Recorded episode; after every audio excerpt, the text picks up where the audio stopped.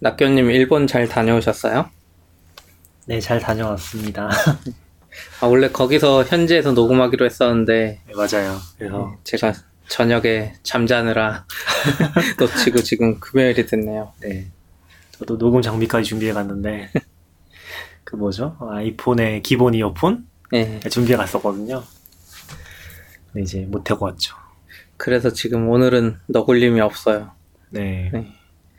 그래서 오늘은 둘이 녹음하게 됐네요. 원래 저희가 녹음할 수 있었으면 3개국에서 진행하는 거잖아요. 그쵸. 아, 네, 제가 일본에 있고 CP가 한국에 있고. 한국에 있고 너굴님이 이제 미국에 계시고 그렇게 해보려고 했는데 뭐 실패를 했고 금요일 날 한국에서 지금 CP와 제가 진행을 하고 있습니다. 어, 이번에도 후원해주신 분이 있는데요. 이제 다 후원을 조금씩 해주시더라고요. 백일상 마마슈에트님이 팟빵에서 후원해 주셨고요. 또 이승규 님이 Patreon이라고 읽는 거 맞죠? 이거 예. 네? Patreon에서 네. 정기 후원을 해 주셨습니다. 네, 후원 감사합니다. 네, 감사합니다.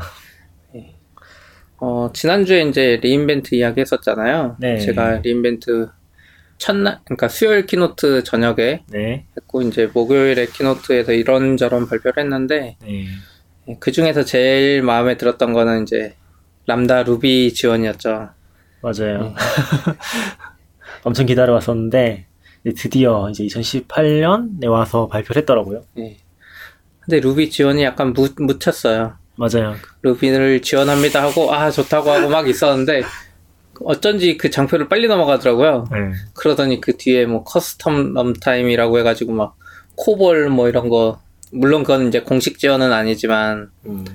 다른 서드 파티들이 만들고 있다고 나왔거든요. 해가지고 사람들이 막 놀렸어요 거기서 루비는 코볼급이냐고.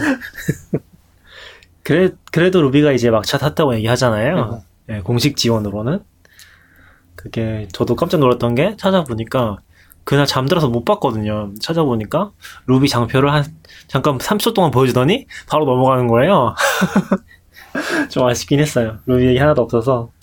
저는 그래서 루비 이야기 나오면 네. 일본 사람들도 꽤 많이 왔다고 들었거든요. 그때 네, 시아님네 쿡패드에서도 몇십 명 왔다 그랬으니까 맞아요.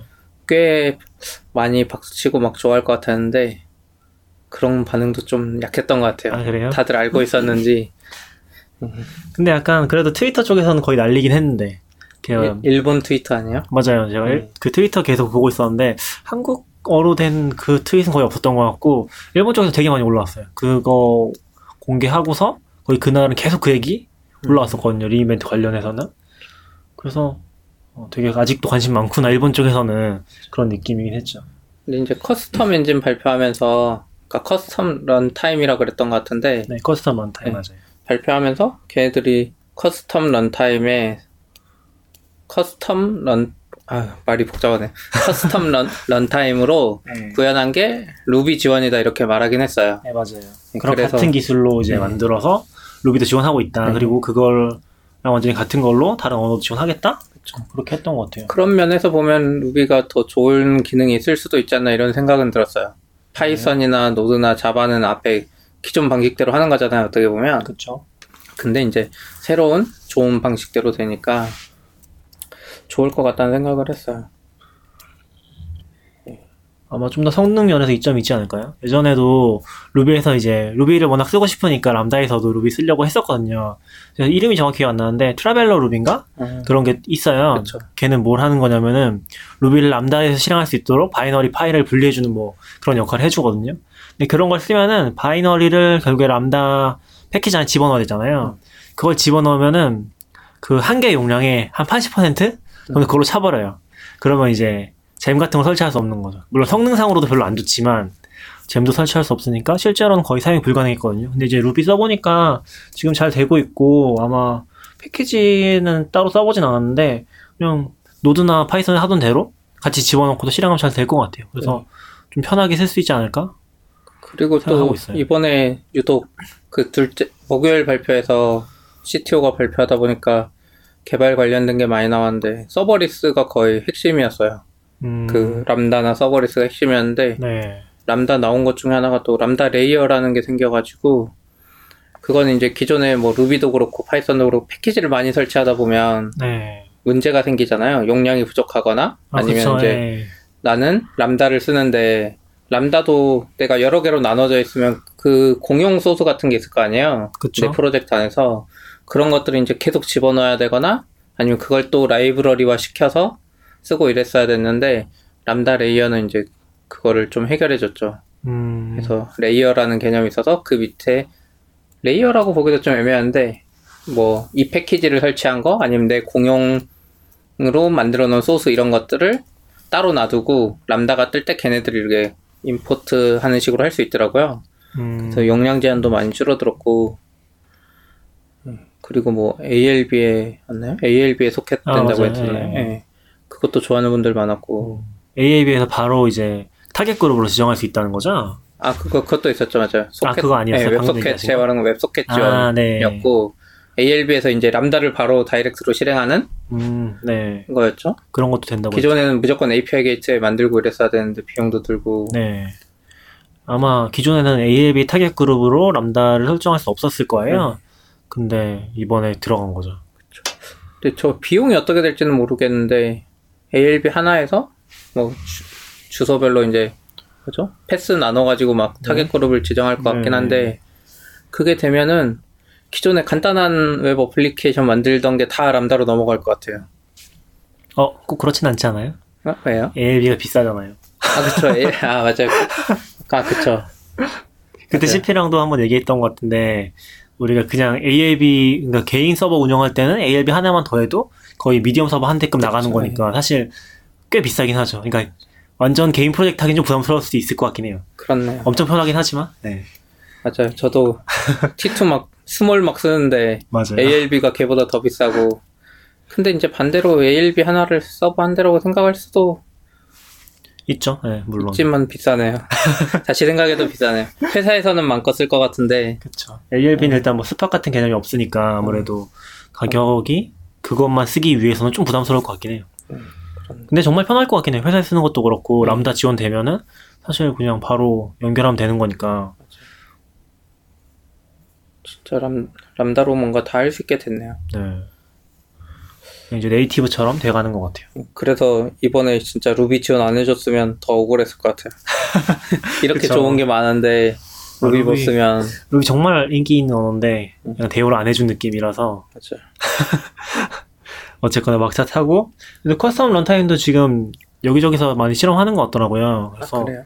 네, 뭐 기본으로 아마 AWS Labs라고 저장소 있거든요. 네. 걔네 블로그 쓰면서 같이 공개하는 것들인데 뭐 C++도 들어갔었고 그거 말고 이제 막 옆에 막 COBOL이든 뭐든 만든다고 했었잖아요. 네. 뭐 PHP 하시는 분도 있고 Elixir라든지 아, 아니면 다른 거 실행해 보신 분들도 있는 것 같더라고요. 엘릭서는 무슨 다른 회사가 만들고 있다고 나왔어요. 그때 Erlang이랑 Elixir는 그 발표장에 나왔어요. 네. keynote 할 때. 아, 아 keynote가 아니라 따로 뭐 영상 만드는 게 있는데 현장에서 네. 그게 나와서 그거 만들고 있는 회사가 나왔던 것 같아요. 근데 아마 공식은 아닐 거고 그쵸. 이제 그 잘은 모르겠는데 스크립트 같은 거 주입해서 하는 건지 뭔지는 모르겠지만 아무튼 그런 거 주입해서 할수 있는 것 같더라고요. Perl로 일본에 보니까 뭐 Perl로 그거 해봤다는 기사도 있었고 그래서 뭐 해보려면 할수 있는 것 같아요. 지금이라도 그러니까 음. 공식적으로 지원 안, 안 나오더라도 그래서 이것저것 막 실험하고 있는 것 같더라고요.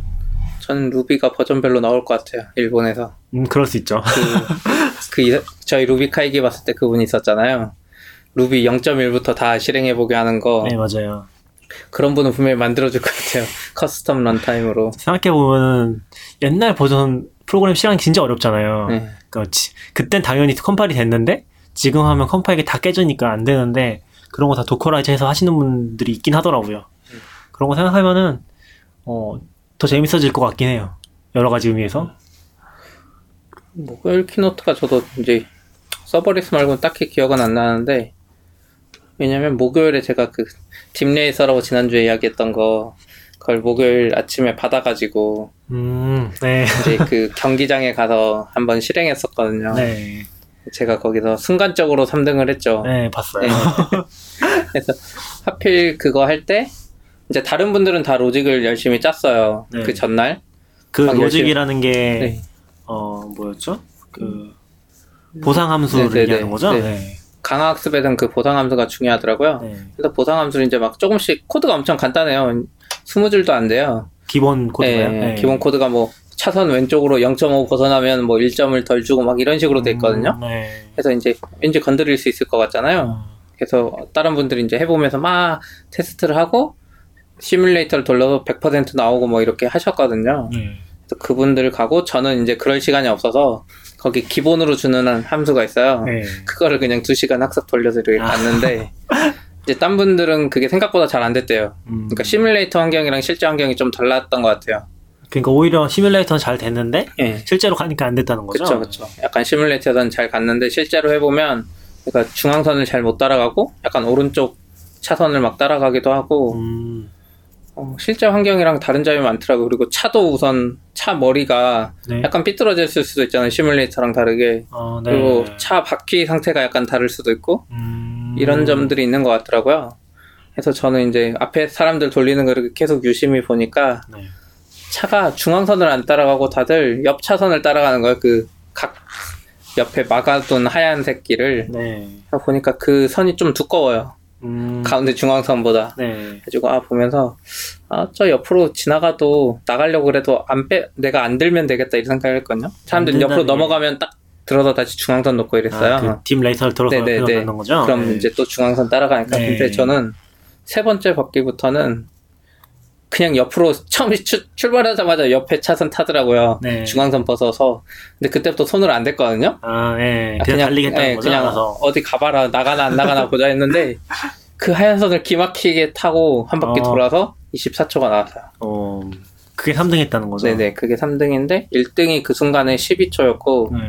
19초, 24초 이랬는데 그게 한 두세 시간마다 계속 리셋돼요. 아, 네. 예, 그 전, 전체 전광판에 있는 건데 근데 사실 24초면 그걸 다 합쳐도 예, 꽤 높은 순위긴 해요 점수가 대부분은 이제 저녁에 열심히 해서 막 했는데 예, 그래서 네. 재밌는 경험이었어요 12초 하시는 분들은 진짜 중앙으로 다 따라가게 만든 거예요?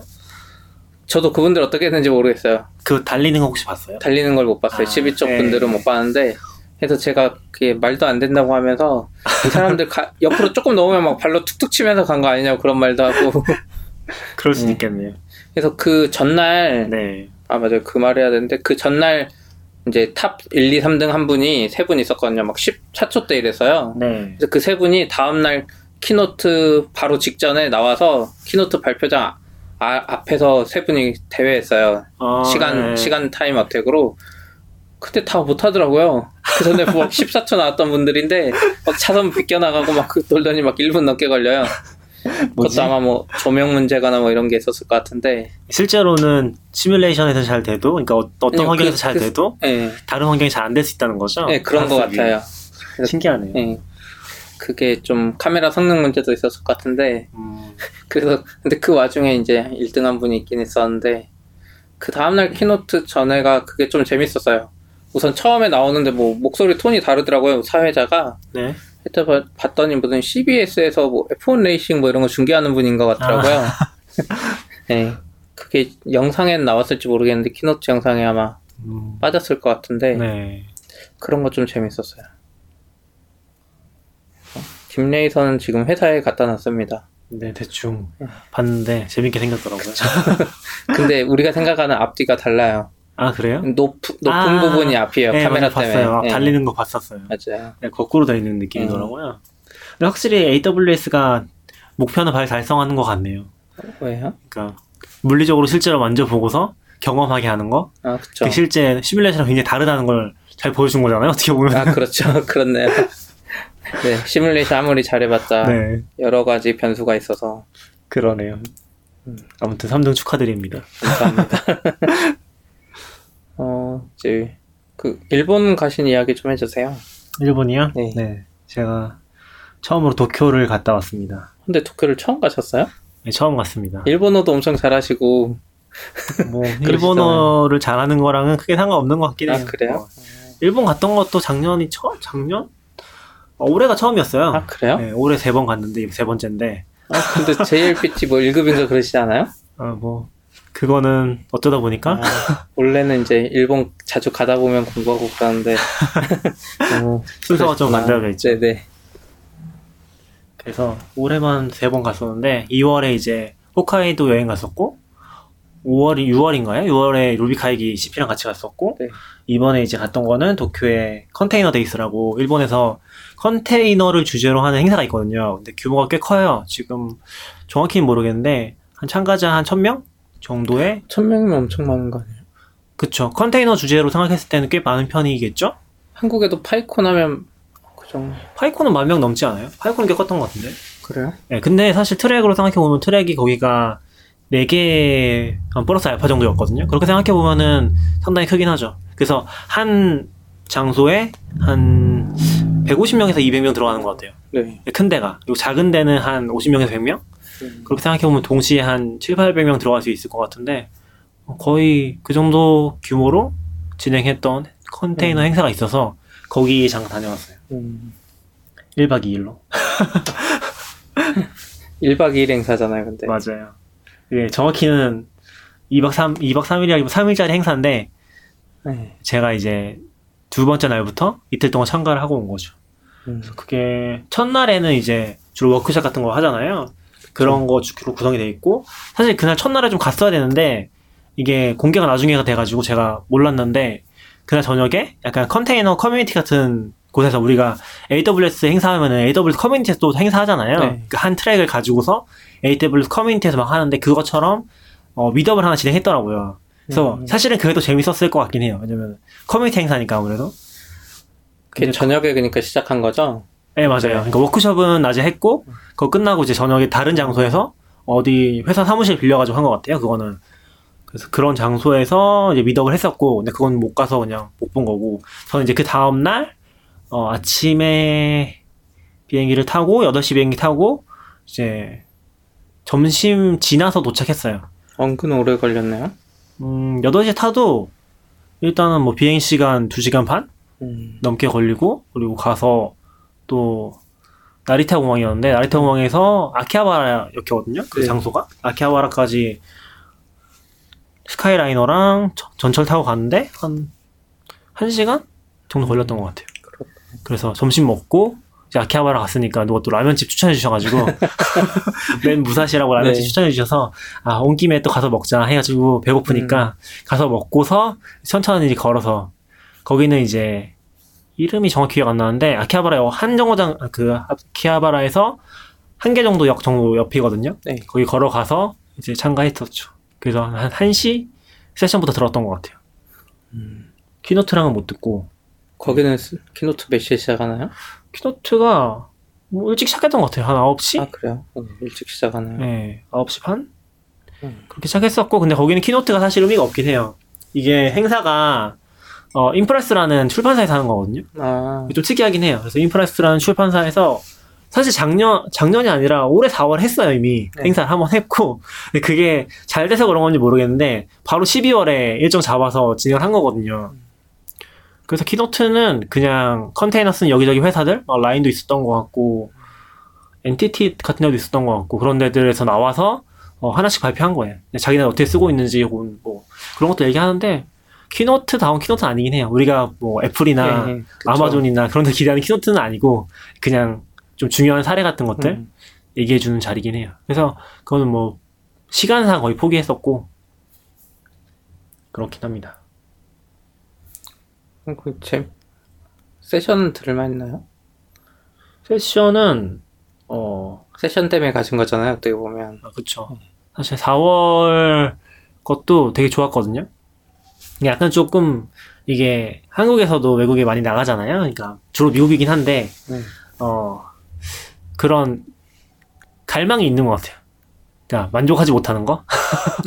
내부 커뮤니티에서? 네. 그런 게 좀 있어서 세션은 되게 좋긴 했어요. 일단 제가 올해 4월에 했던 것도 영상 거의 다 보긴 했거든요. 보고 싶은 것들은. 네. 그때도 되게 좋았었고 지금 가서 봤을 때도 음, 굉장히 좋긴 했어요. 그리고 일단 그쪽에서 어느 정도 수준으로 쓰고 있는지가 보이잖아요. 근데 일단 그쪽 얘기 들어보면은 뭐 컨테이너 기초적인 얘기도 많이 있긴 한데 좀 사례 발표 같은 걸 들어보면은 어 실제로 쿠베 도입하고서 쿠베까지 도입 다 하고서 그 다음 단계를 고민하고 있다는 느낌도 되게 많이 받았어요. 음. 그래서 생각보다는 빠르게 진행되고 있지 않나? 그런 컨테이너 도입하는 것들이 그런가 보네요. 예. 괜찮긴 했어요. 거기는 그럼 다 거의 쿠베인가요? 운영하면? ECS나 EKS 이런 거라기보다는? 이번에는 ECS 발표는 못 들었던 것 같아요. 이제 트위터 timeline도 계속 봐- 보고 있었는데 태그이 다, 다 들어갈 수 없으니까 ECS 얘기는 거의 없었던 것 같긴 해요. 요새 지금 트렌드는 거의 Kubernetes랑 그쪽도 Kubernetes랑 CNCF 쪽 어, 얘기가 진짜 많이 나오긴 해요. 근데 그러니까 C- CNCF에서는 뭐 Kube랑 관련된 게 있나요? 어, CNCF에서 관리하는 게 Kube죠. 아 그래요? 일단 뭐 CNCF 얘기 간단히 드리면은 원래 이제 Kube가 구글에서 만든 프로젝트잖아요. 아, 네. 근데 이제 CNCF라고 Linux Foundation에서 cloud native 어 뭐지? CNCF니까 cloud native 컨테이너인가요? 아니에요. computing.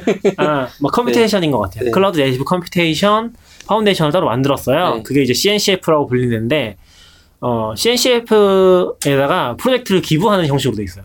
음, 그럼 이제 구글에서는 이미 Kubernetes 프로젝트를 CNCF 재단에 기부를 했고요. 거기서 주도 주도해서 관리를 하는 거죠. 음, 그런 식으로 돼 있어서 그게 이제 실 재단이기 때문에 실제로 보면은 뭐 구글 당연히 들어가 있고요. 구글 돈도 엄청 많이 쓰고 있고 뭐 구글, 아마존, 뭐 오라클, 레드햇 이런 주요 회- 회사들 다 포함된 음. 재단이라고 보시면 돼요. 그래서 그쪽에 지금 CNCF 쪽에 어 지금 클라우드 뭐 managed service 아닌 것들 중요한 것들 있잖아요. 음. 그건 거의 다 들어가 있, 있긴 해요. 그렇네. 지금 CNCF가 cloud native computing foundation이니까 네. 애초에 CNCF에 들어가는 프로젝트는 다 cloud를 가정하고 있는 거라고 봐야 되나요? 그쵸? 네. cloud를 가정했다기보다는 어 cloud native 근데 Kube가 cloud native는 아니잖아. 사실 그냥 디스, 온프로미스 IDC에서도 돌릴 수 있는 거잖아요. 그게 그렇긴 한데 어 클라우드라는 전제가 좀 다르긴 한 거죠. 우리가 사용하는 뭐 아마존이나 그런 서비스를 얘기한다기보다도 이제 스케일러블한 그런 부분들 음, 그런 것들을 전제로 사용하는 어 프로젝트 같은 것들 얘기하고 있기는 해요. 어, 들어본 거는 뭐 프로메테우스나 플랜티디도 있나요? 네, 다 지금 그쪽으로 넘어가고 있어요. gRPC도 있고. 그리고 지금 도커 런타임이 원래 도커 런타임이었던 컨테이너 D도 다 들어갔고 rkt도 일로 들어갔고 어 지금 CoreDNS 이런 것도 Kube에서 기본으로 쓴 거거든요. 그런 것도 들어가 있고 여기 요새 또 많이 뜨는 게 service mesh라고 얘기 많이 되잖아요. 그거 얘기하는 게 이제 이 Envoy라고 Istio라고도 하는데 그게 지금 들어가 있어요 이쪽에. 그래서 지금 이제 약간 컨테이너 트렌드라고 해야 되나요? 컨테이너나 클라우드 트렌드 쫓아가려면 이쪽을 안 보면은 거의 뒤처진다고 보면 돼요. 그렇겠네. 예. 그래서 이런 쪽 얘기가 많았던 것 같아요. 음, 지금 다들 관심상 그런 것 같아요. 일단 이쪽이 어, 거의 시작 단계다 보니까 시작 단계라기보다 막 도입을 컨테이너 도입을 했는데 그 다음에 고민해야 될 것들이 결국 이런 부분들이거든요. 음. 컨테이너만 가지고 끝나는 게 아니라 오케스트레이션 해야 되고 오케스트레를 했는데 또 거기에서 생기는 문제들을 해결해야 되다 보니까 그렇죠. 이런 것들이 지금 굉장히 활발하게 많이 얘기되고 있는 거죠. 그 쿠베 도입한 데들도 이제 보면은 결국엔 다 엠보이까지 따라서 도입하게 되고 그러다 보면 또 거기서 생기는 문제들 해결하기 위해 또 다른 것들 찾아보고 그런 과정들 겪고 있는 것 같더라고요. 모임을 짧게 한 것도 보면 4월에 하고 지금 12월에 한 것도 보면 뭔가 이야기할 거리가 많다는 것도 있는 것 같아요. 그쵸. 그냥 기술 발전이 느리거나 뭐 이야기할 거리가 없으면 1년에 한 번에도 할 이야기 없는 경우 많잖아요. 아, 그쵸. 요즘에 언어 컨퍼런스들이나 뭐 Rails 쪽에 약간 그런 거 있는 것 같은데 아, 맞아요. 예. 뭐 장, Django는 잘 모르겠는데 아무튼 바뀐 게 없으면 1년에 한 번씩 모여서도 하는 게 없는데 맞아요. Ruby나 Rails는 사실 지금은 되게 많이 안정기로 그쵸. 들어가서 상태라서 뭐 그 위에서 조금 조금씩 바뀌는 거잖아요. 그쵸. 자잘하게. 근데 이쪽은 진짜 근본적인 어떤 적용 방법들? 뭐 Istio 이런 게 1년 전에 거의 안 썼거든요. 음, 근데 갑자기 service mesh라는 이름이 등장을 하면서 이게 하면 1년 된 것 같아요. 그러면서 약간 쿠베로 마이크로 서비스를 하면은 이거 거의 필수로 따라가야 된다. 음. 얘가 이제 서비스마다 옆에 프록시 서버를 하나 붙인 다음에 거기로 들어간 네트워크 트래픽이라는 이런 거 감시해 주는 역할을 하는 거거든요. 아니, 그런 것도 써봐야지 좀 더 와닿았을 것 같은데 가사도 맞아요. 음. 그래서 그런 부분들이 많긴 했어요. 그래서 약간 트렌드로 봤을 때, 어, 사실 Container Days잖아요. 네. 컨테이너 얘기예요, 기본적으로. 근데 이제 컨테이너 쪽이 사실 기술적으로는 Docker 나오면서 거의 완성된 상태긴 하거든요. 그게 이제 2014년, 2015년 쯤에 나왔으니까 기술적으로 봤을 때는 뭐 프로세스 격리 기술이라고 하잖아요. 네. 그런 것들이 거의 완성 단계에 있긴 한데 그 다음 단계들을 많이 고민하는 거죠. 지금 2018년 아마 내년도 그렇고 얘기할 것들은 거의 서비스 orchestration이 될 음. 것 같고 그리고 이제 컨테이너 쪽으로 보면은 컨테이너 쪽도 좀 그런 얘기들이 나왔는데 어 runtime 같은 것들 runtime이나 build 도구들이 우리는 지금 거의 Docker만 쓰잖아요. 뭐 그쵸. 저희 회사도 그렇지만 Docker만 쓰는데 그것들도 개선하려는 노력들이 좀 많이 있는 것 같긴 하더라고요. 음, 예를 뭐 들어서 Docker 파일 같은 거를 쉽게 build하게 뭐 그런 건가요? 어, Docker 파일도 그렇고요. 도, 그 build 쪽에서는 지금 Docker 파일을 기반으로 해서 어, 다른 형식의 build를 하는 도구도 나와 있고 근데 이제 아직까지 Docker 파일이 제일 좋긴 해요. 캐시도 잘 먹고 기본적으로 우리가 의도한 대로 작동을 하니까 근데 이제 Docker 파일 기반에서 다른 build 툴도 나오고 있고 아예 제가 지금 정확히 이름이 기억 안 나는데 구글 쪽에서는 아예 범용 build를 위한 이미지 build를 위한 것들 또 만들고 있거든요. 근데 이미지라는 게 사실 별게 아니에요. 뭐 아시겠지만 이미지라는 게 결국에는 파일을 모아놓은 거잖아요. 네. 그래서 그런 것들을 어떻게 하면 효율적으로 만들 수 있을지 그런 것도 많이 얘기가 되고 있고 뭐 최근에 Docker에도 이제 BuildKit이라는 게 아예 도입이 돼서 캐시 형식 같은 게 좀 달라지거든요. 그럼 훨씬 더 효율적으로 할 수 있다. 뭐 그런 것도 있었고. 그렇죠. build 캐시 괜찮더라고요. 저도. 네, 전 아직 그 버전 안 올려봤던 것 같긴 한데 실제로 그거 쓰면은 build 속도가 훨씬 빨라진다고 하긴 하더라고요. 거의 뭐 10배까지도 보는 것 같던데. 거기서 그런 건 없었어요? 이미 돌고 있는 거 그냥 이미지로 만들어주는 거? 옛날 초기에 항상? 그런 이야기 있었잖아요. Docker 파일 아. 없이 runtime에 돌고 있는 걸 이렇게 이미지로 그거는 만들어서. 모르겠는데 제가 이번 되게 재밌는 걸 배워왔거든요. 네. 거기에 이제 CRIU라는 그 다룬 세션이 있었어요. CRIU가 뭐냐면 CRIU라고 네. 어, CRIU가 뭐의 약자냐면 시야. 기억이 안 나. CRIU가 어, check in check checkpoint restore in user space 약자거든요. 네. 이거 대충 아시나요? CRIU가 뭔지? 모르- 이게 뭐냐면은 돌아가고 있는 프로세스 자체를 덤프 뜨는 네. 기능이에요. 그러니까 우리가 보통 virtual machine 같은 경우는 virtual machine을 우리가 스톱할 수 있잖아요. 네, 그쵸. 윈도우 쓰다가 그냥 스톱해놓고서 다시 resume하면은 그 상태 그대로 이제 실행 되잖아요. 네. 그게 이제 메모리라든지 그런 것들 그대로 다 얼려놨다가 재실행하는 거잖아요. 네. 그것처럼 프로, 어, 커널의 기능을 사용해가지고 프로세스의 어떤 상태를 그대로 다 저장을 한 다음에 파일 같은 걸로 네. 그것도 이미지라고 얘기를 하거든요. 이미지로 저장한 다음에 그 상태 그대로 살리면은 그 프로세스가 실행되는 중간에서 실행이 되는 거예요. 음. 그 사실 이게 어, 컨테이너 초기에도 이런 게 좀 experimental하게 얘기가 많이 됐었어요. 최근에는 잘 못 보긴 했는데 이게 실제 Docker 기능이 아예 들어가 있긴 하더라고요. 음. 그래서 이게 기본적으로 쓸 수 있는 건 아니고 Docker daemon에서 experimental 어, flag를 주고서 실행을 했- 하면은 이런 걸 써가지고 컨테이너를 체크인 한 다음에 restore 할 수 있는 그렇게 되더라고요. 그 중간 시점에서 그쵸. 그러니까 컨테이너를 어, 돌린다고 해보면 예제로 봤던 건 어떤 거냐면은 그냥 1초마다 숫자를 찍는 프로그램이 있어요. 컨테이너가 있어요. 그러면 1, 2, 3, 4 계속 올라갈 거잖아요. 얘를 죽이고 재실행하면은 어, 뭐 stop하고 restart 하면은 다시 1부터 시작하겠죠. 그쵸. 보통 그렇잖아요. 근데 체크인을 하게 되면은 체크인이 뭐 한 13에서 됐어요. 네. 그러면은 그거를 restore 하면은 이제 14부터 어, 계속해서 실행이 되는 거죠. 뭔가 신기한. 그래서 이거 처음에 얘기 나왔을 때 어떤 얘기 했었냐면은 개발 환경을 네. Emacs 같은 거 쓰잖아요. Emacs는 네. 이제 CLI 프로그램이니까 네. 개발 환경을 막 작업을 하다가 그 상태로 얼려버렸다가 다시 실행을 하면은 어 잘 쓸 수 있지 않을까? 그러게 괜찮을 것 같은데 느낌상. 그러니까 그것만 가지고 있으면 어디 가서든 네. 똑같은 환경을 만들어주고 맞아요. commit 안 해도 되고. 그래서 그런 기능이 좀 experiment라는 어, 음. flag를 가지고서 Docker 안에 들어가 있더라고요, 실제로. 음. 그래서 지금도 써볼 수도 있을 거고요. 근데 이게 거기서 발표하신 얘기를 들어보면 최근에 깨졌다고 하더라고요. 그 기능이 깨져서 어, 아마 지금 고친 것 같긴 한데 음. 다음 버전, 다다음 버전 가야지 될 것 같다고 하긴 하더라고요. 그래서 그분 테스트 하신 거 보여주는 거는 17점대? Docker 지금 18점대잖아요. 근데 17점대로 해서 테스트한 걸 보여주시긴 했어요. 그래서 요게 들어가 있다는 게 좀 신기하긴 했어요.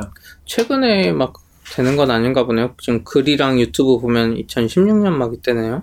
아, 네. 그 CRIU 자체는 되게 오래된 기능이긴 한데, 이 컨테이너로 공식 지원하려고 하는 노력이 있다는 게 좀 재밌는 부분인 거죠. 그래서 그런 세션도 있었고요. 네, 그런 게 좀 흥미롭긴 했어요. 아, 그리고- 어, 예. 아까 runtime 같은 거 얘기했었는데, runtime 쪽도 요새 조금 재밌었던 것 중에 하나가, 어, 우리가 보통 컨테이너는 네. 가상 머신이 아니라고 얘기하잖아요. 그쵸. 근데 어, 런타임이 보니까 최근에 만들어진 런타임들은 가상 머신을 쓰려고 좀 하는 것 같더라고요. 음. 가상 머신이라는 게 실제로 뭐 우리가 생각하는 가상 머신 딱 해가지고 만들었을 때 엄청 느리게 뜨고 네. 그런 건 아닌데 뭐 KA, KVM 같은 거 써가지고 굉장히 경량화된 식으로 가상 머신 만들어 쓰는 것 같더라고요. 그렇게는 가상 머신에서 처- 어떻게 도는 거죠? 가상 머신은 우선 뜰 거 아니에요? 그 위에서 어. Docker를 다시 실행하는 건가요? 근데 커널 베이스로 해서 그게 훨씬 경량화돼 있는 것 같아요. Docker를 띄우는 건 아니고 네. 거기서 이제 프로세스만 띄우는 거죠. Docker에서 관리를 하고 음. 프로세스만 띄우니까 그 VM 작은 VM 안에서 컨테이너가 하나 떠 있는 거죠. 그렇죠. 작은 VM에서 네. Docker 같은 걸 띄워준다는 아니 아니요 도커가 아니라 그냥 바로 프로세스를 띄울 거예요 원리상. 아 뭔가 실제로는 독자적인 규격 같은 게 있어서 거, 꾸로 생각해 보면은 VM에 들어가잖아요. 그럼 걔를 어 다시 컨테이너 위에 올릴 필요가 없어요. VM이 한 개 프로세스만 뜬다고 네. 하면은 그냥 격리돼 있잖아요 이미. 그렇죠. 그대로 실행시키면 되는 거죠. 그러니까 VM이라서 사실 그 위에서 그냥 뜨면 되잖아요. 근데 컨테이너는 약간 미리 이미지를 만들어 놓는 개념이잖아요. 어, 기본적으로는 이제 기존에 있었던 이미지 시스템 그대로 쓸 수 있다? 음, 뭐 기존에 있는 있고요. 이미지 예. 시스템을 쓰는데 이 VM 안에서 그 알맹이만 이렇게 딱 띄운다는 거죠. Docker 같은 거 그렇게 없이. 되겠죠? 예. 아, 제가 이번에 좀 들었던 게 그 Firecracker? 네. 그 아마존이 발표한 것 중에 Firecracker라는 게 이제 microVM 뭐 이런 이야기 하더라고요. VM이라고 자기들. 네. 그러니까 하이퍼바이저에 뭐 장점이 있어서 Docker보다 빨리 뜨고 막 이런 이야기를 계속 했거든요. 걔네들도. 맞아요. 예. 근데 걔네들 그 이야기를 하면서 자기들이 그 VM 위에서 Kube나 Docker 띄운 이야기를 계속 하더라고요. 음, 그러니까 어떤 사람들은 이제 서로가 경쟁 관계 아니냐 막 이런 이야기를 했잖아요. 그러니까 이 이야기 어디 나오냐면 AWS 그 keynote 영상 말고 이번 AWS re:Invent에서 Launchpad라고 그날 발표된 걸 이제 만든 사람이 나와서 셋이서 이야기하는 게 있거든요. 영상으로. 네. 거기서 계속 그런 이야기를 하더라고요. 음, 맞아요. 그게 마이크로 VM인데 거기다 컨테이너 띄우는 거를 자기들이 엄청 이야기하고 있다 그래서 저는 아 이 VM 위에서 컨테이너 도커를 다시 실행하나 이런 생각을 했는데 어, 지금 이야기 들어보니까 그게 아니라 약간 이 이미지는 떠 있는데 VM 위에서 이렇게 쉽게 돌려주는 그런 건가 보네요. 어, 비슷하다고 할 수 있는데요. 네. 근데 이게 아마 저도 이제 실제로 실행을 해본 건 아니라서 저도 이제 거의 runtime을 따로 쓰진 않거든요. 거의 Docker만 쓰고 있긴 해서 그런 것들을 막 테스트까지 해보진 않았는데 기본적으로 이제 KVM이라고 하는 리눅스에서 커널을 지원하는 가상화를 기능을 쓰는 거고 예를 들어서 그걸 지원한다고 했던 게 사실 Kata Container라는 프로젝트가 있거든요. 네. 거기서 하는 게 뭐냐면은 어, 컨테이너를 만드는데 대신에 얘네는 KVM 기반으로 해서 VM에서 띄울 거야. 음. 라는 거예요. 근데 실제로 그 Firecracker에서 하는 방식이 KVM을 쓰는 거예요. 네. 똑같아요.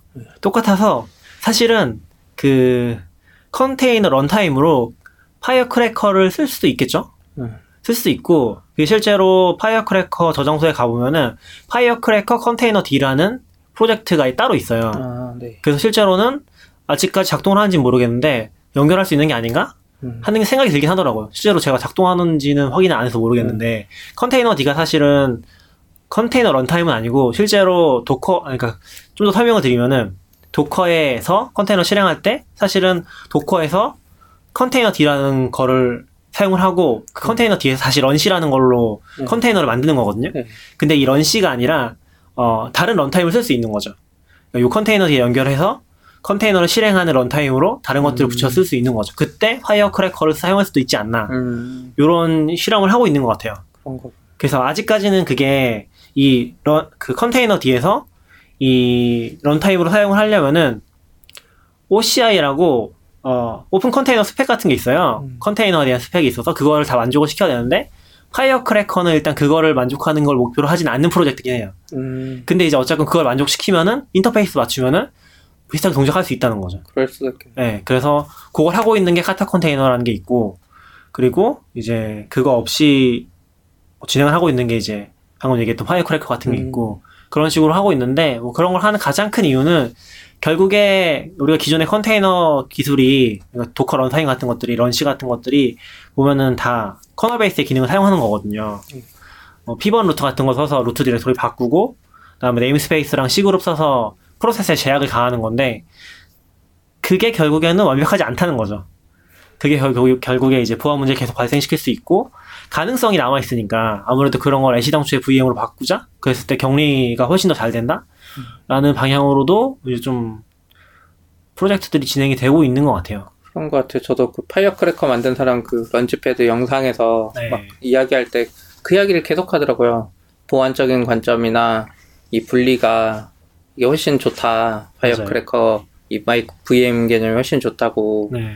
계속 그런 이야기를 하길래 아 이거 컨테이너랑 경쟁 관계인가 계속 그 생각을 하고 있는데 또 계속 그 컨테이너 이야기를 하는 거예요. 자기 컨테이너 띄울 수 있다는 뭐 이런 식으로. 어떻게 보면 그게 컨테이너인 거죠. 네, 네. 그래서 아 얘네 약간 또 이쪽에 바뀌는 흐름이 있나 보다 이런 생각은 했어요. 저도 그 영상을 보면서. 또 컨테이너 데이에서도 그런 이야기가 있는 거 보면 음, 맞아요. 네. 아마존도 그렇고 이제 큰 이런 거 많이 쓰는 회사들은 또 그런 개념을 보고 있나 보네요. VM, 마이크로 VM이라는. 어, 좀 더 안전한 환경을 만들려고 하는 게 아닐까 싶은 음. 거죠. 그래서 빨리, 빨리 뜨기도 하고 네. 옛날 VM 느리게 떴으니까 맞아요. 네. 그러니까 아마 그거 프로세스 실행을 위한 최적화되게 실행이 가능한 것 같아요. 저도 뭐 테스트 해본 건 아니라서 잘 모르긴 하는데 그런 기능들이 있었다고 하고 그리고 이제 IBM 같은 데서도 최근에 Nabla Nabla Nabla 맞나요? Nabla 이름이- 프로젝트라고 어, Nabla 컨테이너라고 네. 이제 컨테이너 runtime 프로젝트를 하고 있는 것 같아요. 음, 근데 거기서 보면은 여기도 이제 VM 기반인 것 같은데 여기는 사실 리눅스 기반은 아니고 좀 리눅스랑 비슷한 다른 오- 기- 기반의 OS를 쓰는 것 같아요. 네. 그래서 자기네가 이제 좋은 점은 system call을 한 7개까지 줄였대요. 음, 그러니까 예를 들어서 Docker를 실행하려고 하면은 결국에 안에서 시, 다시 어, 서, 그 프로세스가 뭔가 사용하려면 system call을 계속 호출하는 거잖아요. 그렇죠. 근데 그런 걸 거의 최소화시켜서 보안적으로 문제를 최소화하겠다? 그런 식으로 만든 게 또 있더라고요. 그래서 약간 이런 게 좀 화두인 것 같아요. 최근에 진짜 enterprise 쓸 때는 어, 과거에 그냥 컨테이너 기반 기술들을 쓰는 게 아니라 완전히 격리된 환경에서 더 컨테이너 다, 더 격리된 컨테이너로서 어떻게 쓸 수 있을지 그런 것들이 고민하는 것들이 이제 성과가 하나둘씩 나오는 게 아닌가 싶더라고요. 도, 도커만 발전 못하고 있는 것 같네요. 아, 뭐 그렇진 않죠. 도커도 이제 어, 음, 뭔가 열심히 하고 있을 것 같긴 한데 네. 막상 나오면 또 다 할 수도 있죠 자기들이. 실제로는 뭐 뜨는 속도 같은 것들 비교한 것도 잠깐 봤었는데 생각보다 크게 차이 안 나더라고요. 도커로 띄우는 거나 그런 걸로 띄우는 거나 거의 비슷하게 뜨는 것 같더라고요. 근데 실제 환경에서는 조금 뭐랄까 불리한 점이 있을 수는 있겠죠? 그 근데 컨테이너보다는 Fire cracker 나오기 전까지는 네. 사실 Lambda가 컨테이너로 도는 거 아니냐 이런 생각도 많이 했었거든요. 네. 근데 알고 보니까 micro VM에서 그렇게 돌고 그렇겠죠. 있었으니까 네. 람다 생각보다 빨리 뜨잖아요. 네, 맞아요. 네. 그래서 실제로는 그 경계가 좀 많이 없어지는 것 같긴 해요. 아직까지는 좀 애매한 부분은 아까 말했던 Nabla 프로젝트 같은 경우는 아마 이미지 지원 같은 게 안 될 거예요. 음. 아마 좀 다른 시스템이니까. 그런 거 외에는 이제 그대로 쓸 수 있는 부분들 연동시키고, 그 다음에 아까 얘기했던 OCI 음. 그 스펙 맞추는 거랑, 그리고 또 최근에는 어, CRI라고, CRI가 뭐냐면, 그 용어가 엄청 많네요. Container Runtime Interface라고 네. Kubernetes에서 만든 스펙이 있거든요. 음. 이걸 맞추면은 Kube에서 runtime으로 바로 실행이 가능해요. 음. 그러니까 요 스펙이 맞으면 예를 들어서 Kata Container가 CRI 지원한다고 하면은 네. 어, 내가 Kube에서 어떤 컨테이너 실행할 때 그냥 Kata Container 실행할 수가 있는 거죠. 음.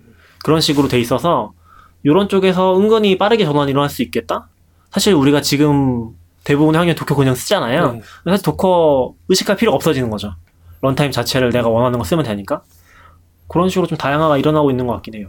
그쪽에 회사들이 많이 생길 수도 있겠네요. 그런 스펙이 있으니까 오히려 그쵸. 그래서 많이들 하고 있는 음. 거죠. 근데 지금은 또 보면은 뭐 IBM이나 그런 큰 데들이 주도하고 있는 것 같긴 해요. 이제 우리가 처음에 나왔을 때는 그런 데서 뭔가 한다고 했을 때 좀 뭔가 방향이 다른다는 느낌을 많이 받았잖아요. 근데 또 꾸준히 하니까 계속 성과, 성과 나오고 있는 것 같더라고요.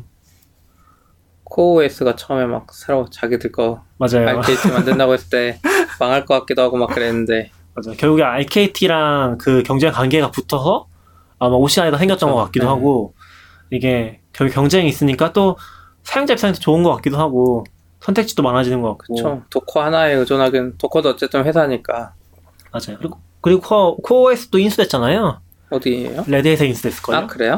아 그 이쪽이 아주 핫하게 돌아가고 결국 있습니다. 다시 IBM으로 간 거네요. 아, IBM으로 아 그러네요. 그렇잖아요. 아 Red Hat에서 IBM이 있었구나. 네.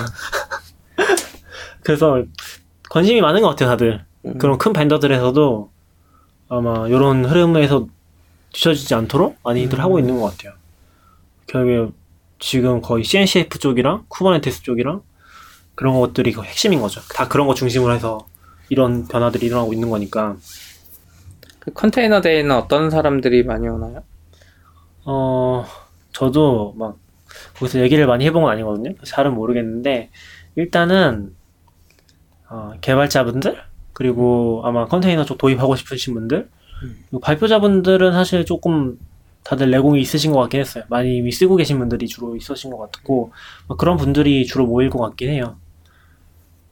근데 좀 재밌었던 거는 아마 4월달 영상에서 봤던 것 같은데 어떤 사람이 막 질문을 했었거든요. 근데 화면이 잘 안 나와서 잘 모르겠어요. 근데 질문했었는데 약간 좀 컨테이너라든지 orchestration tool을 만들고 싶은 사람도 꽤 되지 않나? 아, 아, 좀 방향성 자체가 그런 분도 꽤 오는 것 같더라고요. 그리고 실제로는 다른 세션에서 이제 Kube 같은 것들 써본 적 있냐 그런 거 물어봤었거든요. 네. 그래도 초보분들도 많이 계신 것 같고 되게 많이 섞여 있는 것 같았어요.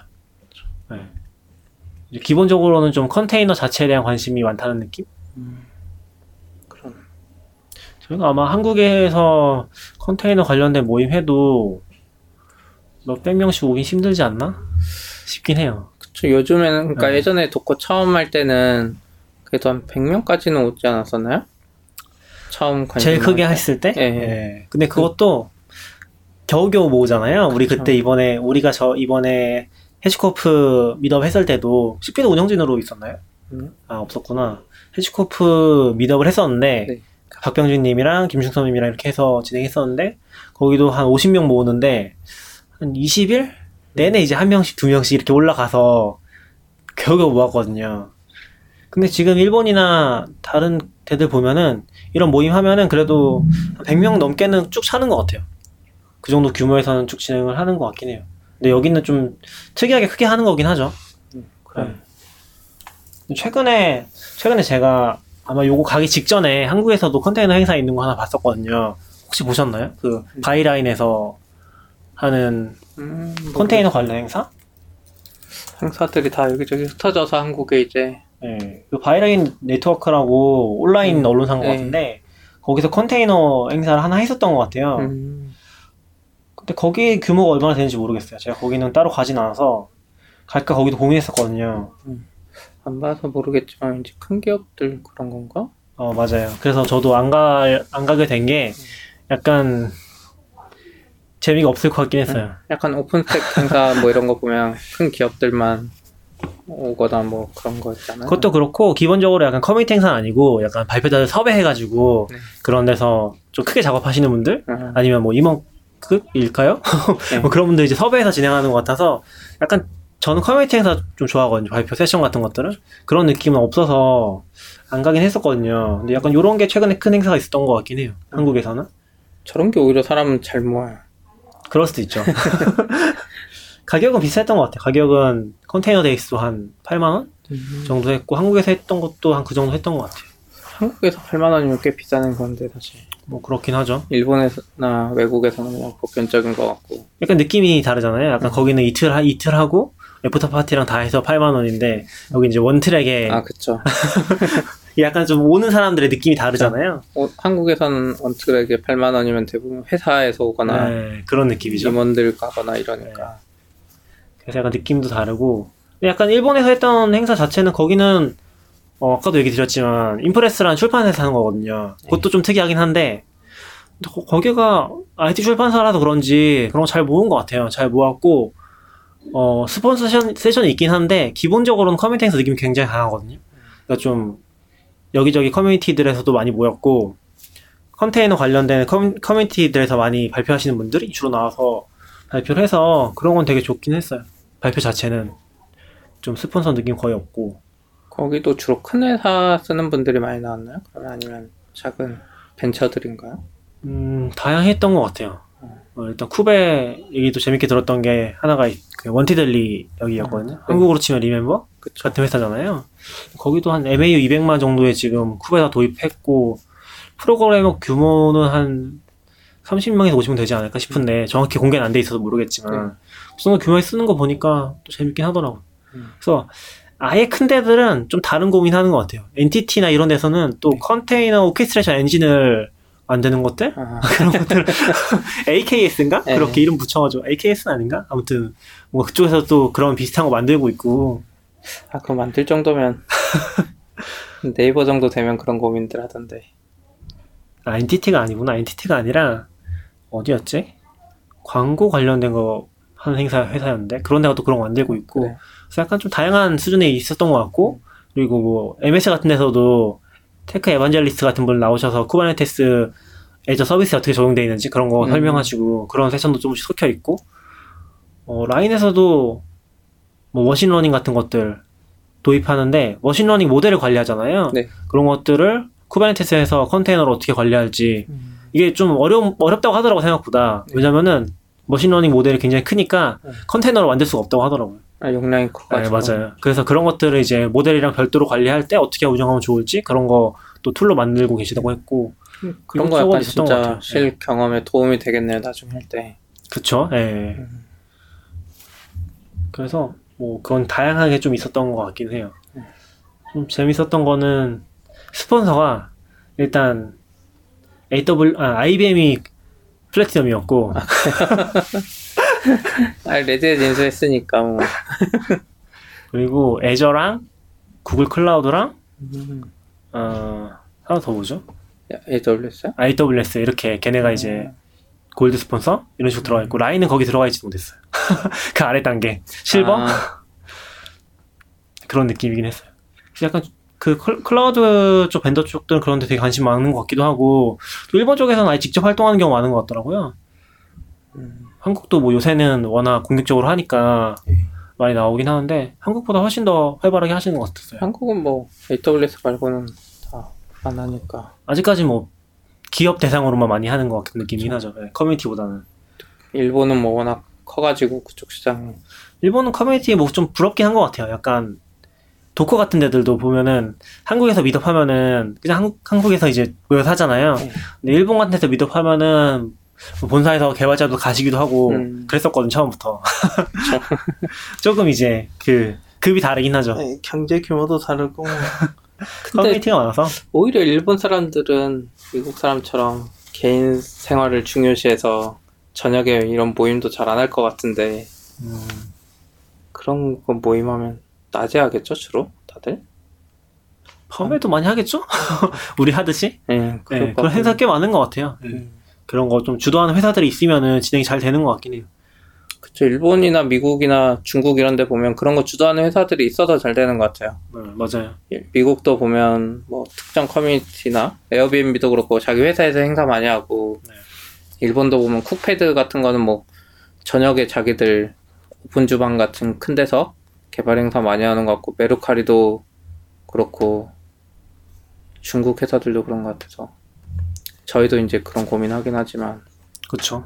약간 회사 개인이 끌어가는데 한계가 있는 것 같아요. 개인이 이제 어떤 회사에 속해서 그 회사에서 지원해주면 확실히 더 빨리 크는 것 같고 예전에 Python이나 PyCon 이게 그런 느낌이었거든요. 한국에서 분명히 Ruby랑 비슷한 수준이었던 것 같은데 예, 순식간에 막 엄청 커지고, 많아졌죠. 예.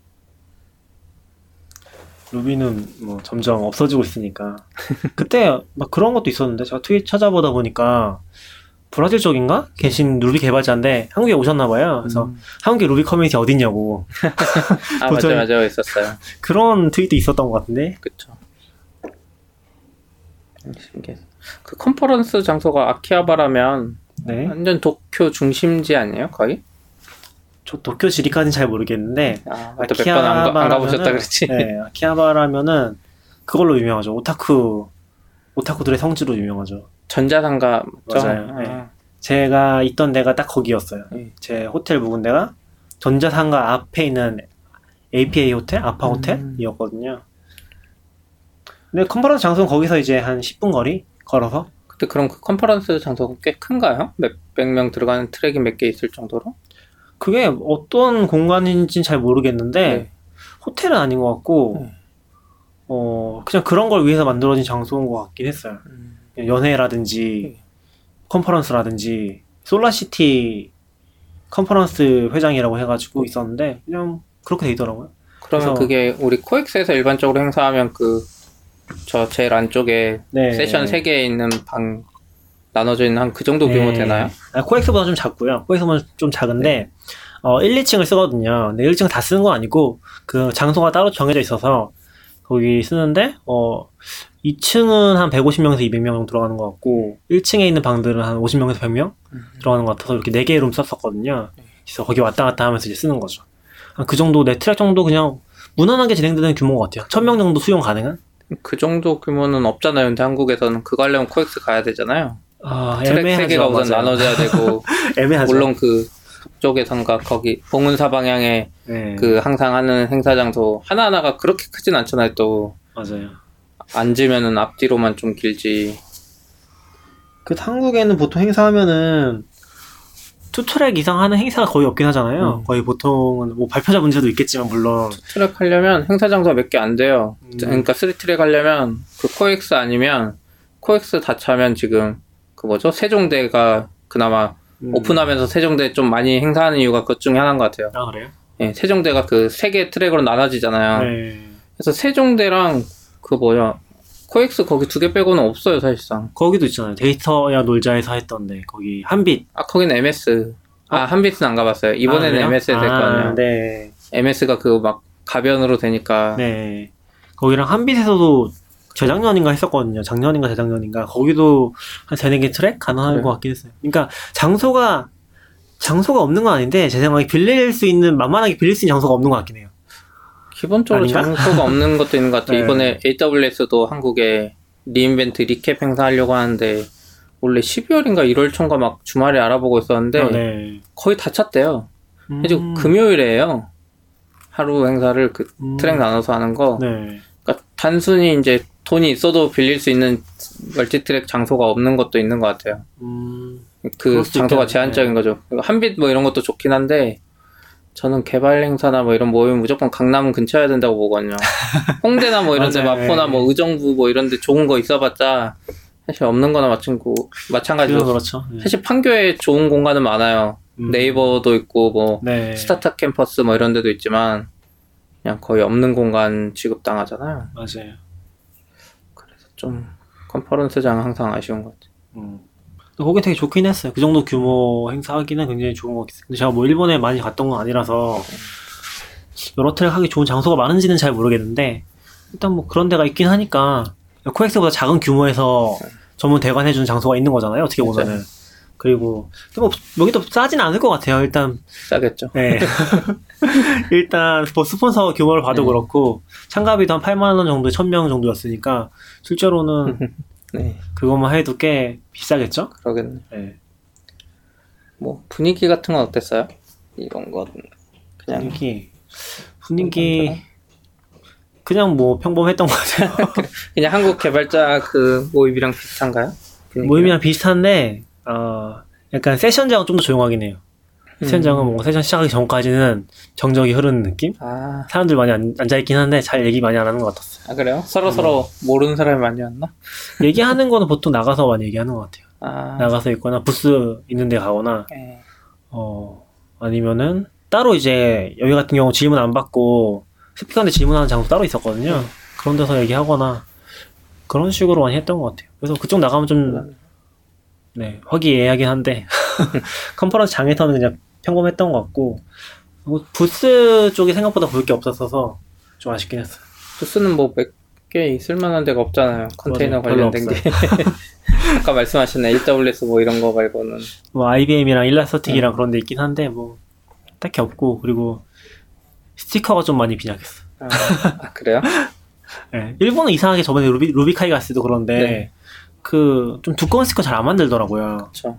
기억나시죠 그때? 네. 거기서 다 종이 스티커 같은 걸 만들어서 근데 또 한국에서도 스티커 많이 받으시는 분들 아시겠지만 종이 스티커 안 좋아하잖아요. 그래서 되게 고민하다가 몇 개만 주워오긴 했는데 생각보다 그런 건 좀 적긴 했어요. 근데 시간 못 맞춰서 못 받긴 했는데 조조타운에서 네. 그 수치 만들었잖아요. 아, 네. 그 자기 신체 사이즈 그쵸. 재는 수치 그런 거 나눠주고 했던 것 같더라고요. 그거 접는다 그랬는데 제가. 그래요? 예. 아 근데 정확히는 조조타운 부스가 있긴 했는데 네. 조조타운에 나눠준 건 아니고 옆에 다른 부스에서 나눠줬어요. 아 그래요? 망해서 그랬나봐. 이유는 잘 모르겠지만. 지난번에 우리 루비카이기 갔을 때 그 네. 수트 전시해 놨었거든요. 아 그래요? 아, 네, 그래서. 점박이 옷이잖아요. 네. 그 점을 인식해서 이제 하는데 조조타운이 최근에 이제 그거 없어도 다 아, 측정할 수 있다고, 아, 이제 예. 아 그래서 막 필요 없다고. 뭐 그런 거. 좀 있었긴 했는데 못 받아왔고. 이게 규모가 근데 커지면 뭔가 많아질 것 같긴 해요. 음, 네. 왜냐면 저도 이번에 re:Invent 갔을 때 부- re:Invent 부스가 진짜 많거든요.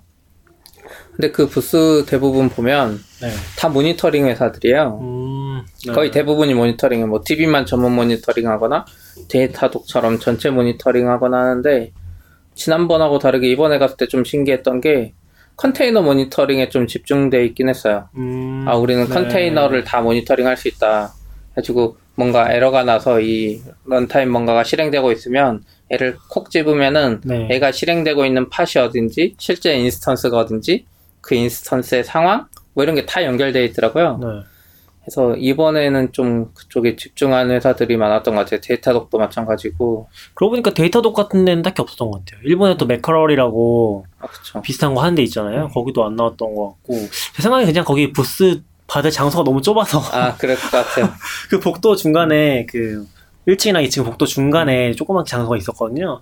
근데 그 장소가 50명, 100명 방 하나도 안 되는 크기였어요. 그러니까 실제로 되게 좁은 거죠. 한 10개, 10, 10개, 11개 정도 있었던 것 같은데, 부스가. 그 정도 좀 규모였어서. 유명해지면 부스 생길 수도 있죠. 뭐, 그쵸. 저 예. 2014년인가 5년에 6년인가요? 루비카이기 갔을 때 부스 없었어요. 아, 맞아. 그 얘기 했던 거 같이 했던 것 그냥 같아요. 책상 위에 막 이런저런 스티커들 널려 있었지. 근데 이번에 갔을 때 부스 엄청 많았잖아요. 네. 아, 근데 일본은 좀 특이한 게, 루비카이게 때도 그렇고, 스티커 모아놓는 장소 따로 만들어 놓더라고요. 아. 좀 편리하긴 했어요. 약간 그런 것 같아. 저같이 소심한 사람들 그냥. 마음껏 가져가라고. 네. 원래 따- 사람이 주면은 막 뭔가 뻘쭘해서 안 가고 맞아요. 이러잖아요. 부스 지나가면 좀 부담스러워. 음. 근데 계속 지나갈 수밖에 없거든요. 한 10번 넘게 지나갔던 것 같은데. 그럼 Container Day 내년에 하면 또 가세요? 어, 일단 뭐 갔다 왔으니까.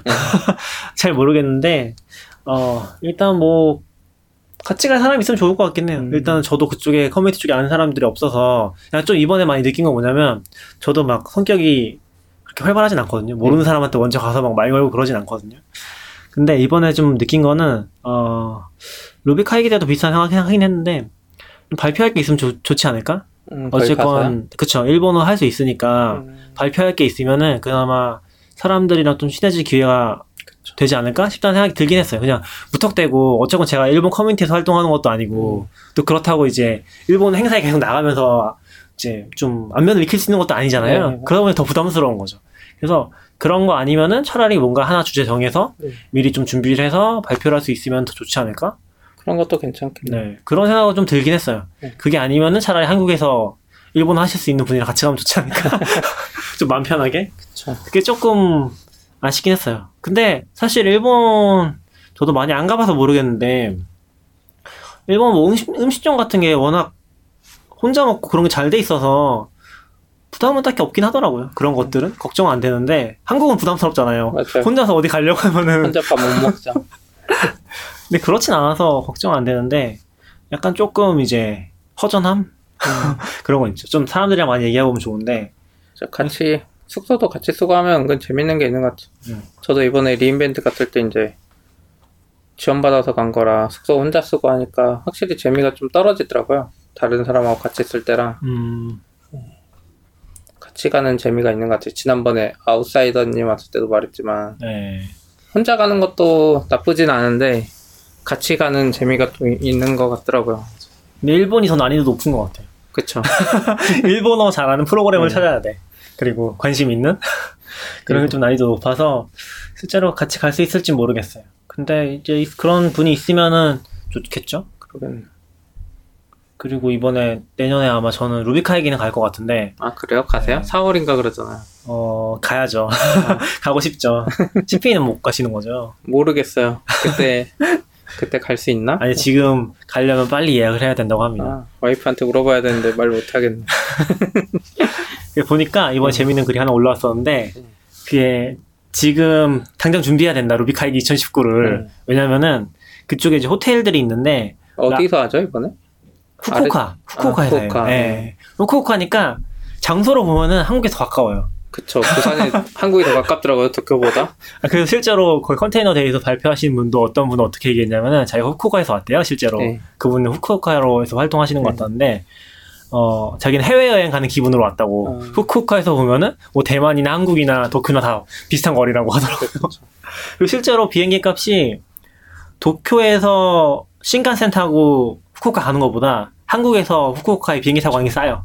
어, 그러면은 미리 준비 안 해도 되는 거 아니에요? 후쿠오카 돈도 싸고 이러면. 가격은 그런데 가격은 이제 한 배 차이 나더라고요. 그러니까 비행기는 10만 원, 신칸센 20만 원이니까. 그런데 이제 문제는 그쪽이 이제 한 4월, 5월 되면은 라이브를 많이 하나 봐요. 라이브? 그러니까 가수 공연들 아, 이런 걸 많이 하나 봐요. 음, 그래서 호텔들이 있는데 몇몇 호텔이 그런 거랑 겹치면은 사람이 엄청나게 많이 찾아와요. 음, 그래서 거의 방을 못 구할 수도 있다고. 그게 지금은 지금 시즌에는 아직 거기서 뭘 할지 행사를 뭘 할지 안 정해졌대요. 네. 그래서 하려면 지금을 하면 괜찮은데 그때 가서 하면은 자리가 없을 수 있다는 거죠.